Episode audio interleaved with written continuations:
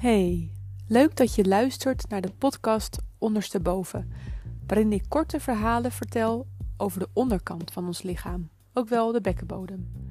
Waarin we van kaudaal naar craniaal vliegen en van inferior naar superior.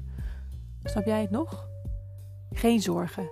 In de praktijk maak ik vaak genoeg mee dat mensen niet zo goed weten wat de onderkant of bovenkant is van het bekkenmodel.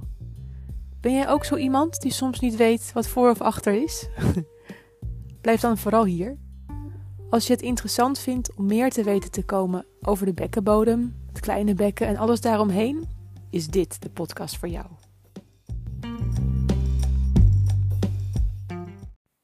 Door middel van korte, informatieve verhalen leer ik je meer over de onderkant van je lichaam.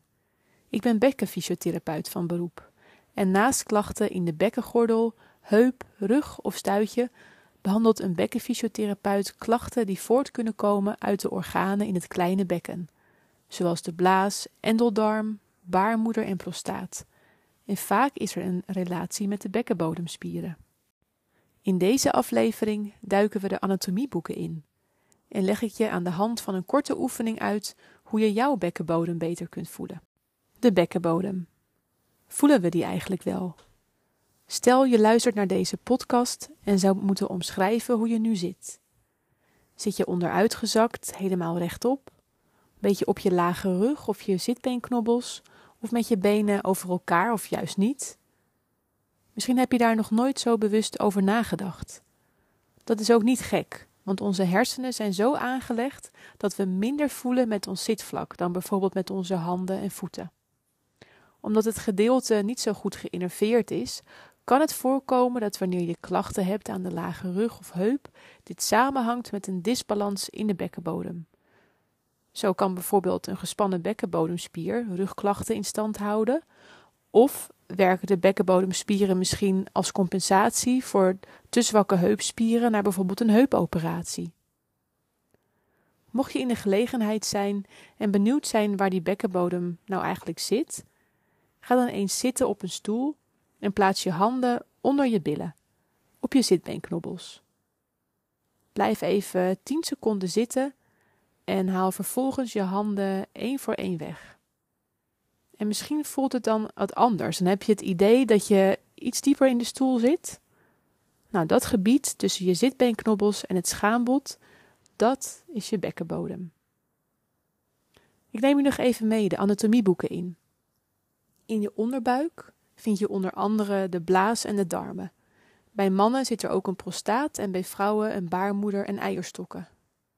Om al deze organen op hun plek te houden, zorgen de bekkenbodemspieren voor de meeste steun.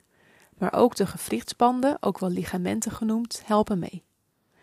In de bekkenbodem heb je onder andere de bulbospongiosus, bulbocavernosus, puborectalis, pubococcygis en bijvoorbeeld het ligamentum sacroiliacale dorsale longum. Juist. Um, misschien is het belangrijkste om te weten dat een deel van de spieren een dragende functie heeft, zoals een hangmat, uh, zeg maar.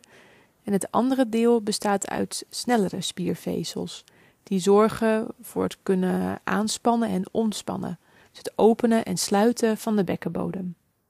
Ze spelen een belangrijke rol bij het plassen en ontlasten, en zo kan een disbalans in het bekkengebied ervoor zorgen dat je bijvoorbeeld juist te makkelijk of te moeilijk naar de toilet kan.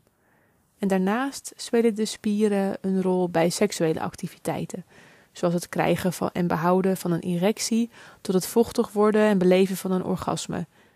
En wat dacht je van het baren van een kind? Ook hier speelt de bekkenbodem een uh, belangrijke rol. Ik hoop dat ik je enthousiast heb kunnen maken over dit gebied. In de volgende afleveringen sta ik stil bij verschillende onderwerpen, zoals het plasgedrag, en deel ik hele leuke feiten.